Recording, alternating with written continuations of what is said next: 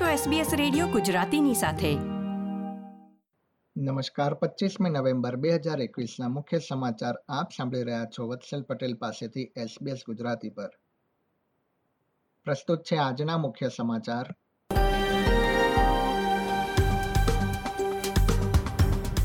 Temporary skill shortage visa ધારકો માટે permanent રેસિડેન્સીનો માર્ગ મોકળો કરતી કેન્દ્ર સરકાર.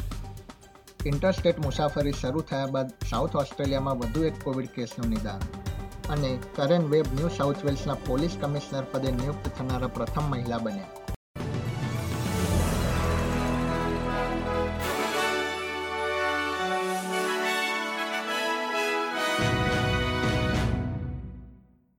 હવે સમાચાર વિગતવાર. કેન્દ્રીય ઇમિગ્રેશન મંત્રી એલેક્સ હોકે જણાવ્યું છે કે દેશના અર્થતંત્રને વેગ મળે તે માટે પ્રતિભા ધરાવતા માઇગ્રન્ટ્સ ઓસ્ટ્રેલિયામાં જ રહીને કાર્ય કરવાનો માર્ગ મોકળો કરવામાં આવ્યો છે.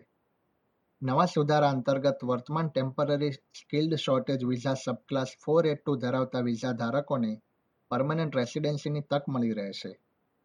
આ ઉપરાંત temporary work skilled subclass four five seven visa ધારકો કે જેઓ ઉંમરની શરત પૂરી નહોતી કરી શકતા તેમને પણ લાભ આપવામાં આવશે.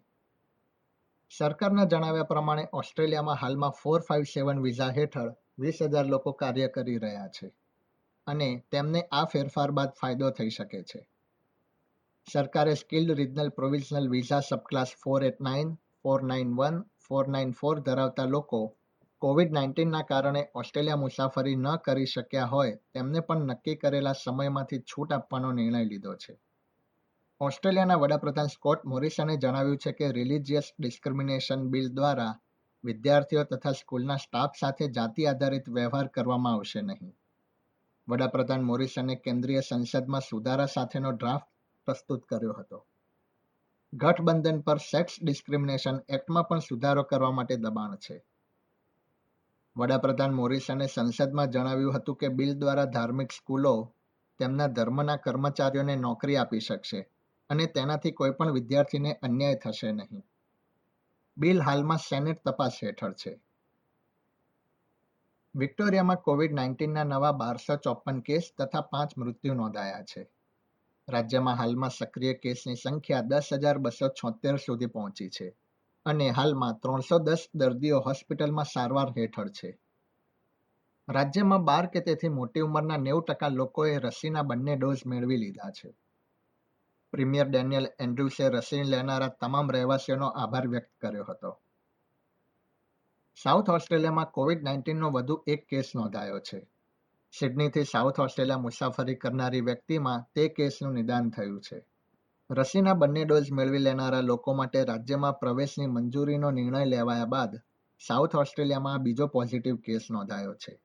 અગાઉ વિક્ટોરિયાની એક રહેવાસીને સાઉથ ઓસ્ટ્રેલિયા ગયા બાદ ચેપનું નિદાન થયું હતું. વાયરસનું જોખમ ધરાવતા સ્થળોમાં એરપોર્ટનો પણ સમાવેશ કરવામાં આવ્યો છે. બીજી તરફ ન્યૂ સાઉથ વેલ્સમાં કોવિડ નાઇન્ટીનના નવા બસો છોતેર કેસ નોંધાયા છે. કરેન વેબને ન્યૂ સાઉથ વેલ્સના પોલીસ કમિશનર પદે નિયુક્ત કરવામાં આવ્યા છે. આ ઉપલબ્ધિ મેળવનારા તે રાજ્યના પ્રથમ મહિલા બન્યા છે. તેઓ ન્યૂ સાઉથ વેલ્સ પોલીસ ફોર્સમાં મે ઓગણીસો સિત્યાસીમાં જોડાયા હતા. અને મેટ્રોપોલિટન સિડની તથા રિજનલ ન્યૂ સાઉથ વેલ્સમાં સામાન્ય જવાબદારી નિભાવવાની સાથે ક્રિમિનલ ઇન્વેસ્ટિગેશનમાં પણ ફરજ અદા કરી હતી.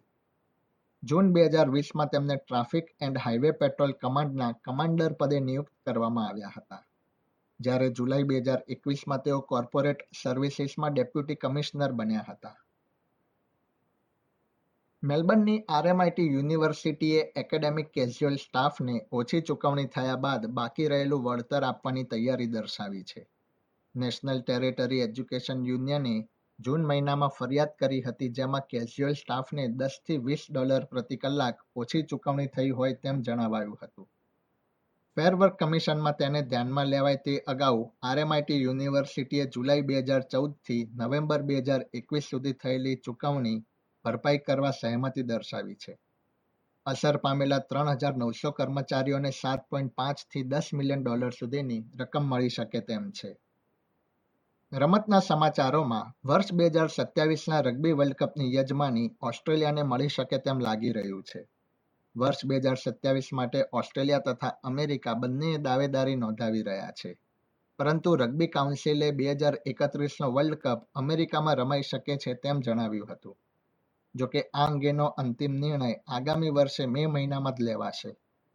બે હજાર સત્યાવીસના વર્લ્ડ કપ દરમિયાન બે લાખથી વધુ લોકો મુલાકાત લે તેવી શક્યતા છે. એસબીએસ ગુજરાતી પર આ હતા ગુરુવાર પચીસમી નવેમ્બર બે હજાર એકવીસના બપોરે ચાર વાગ્યા સુધીના મુખ્ય સમાચાર.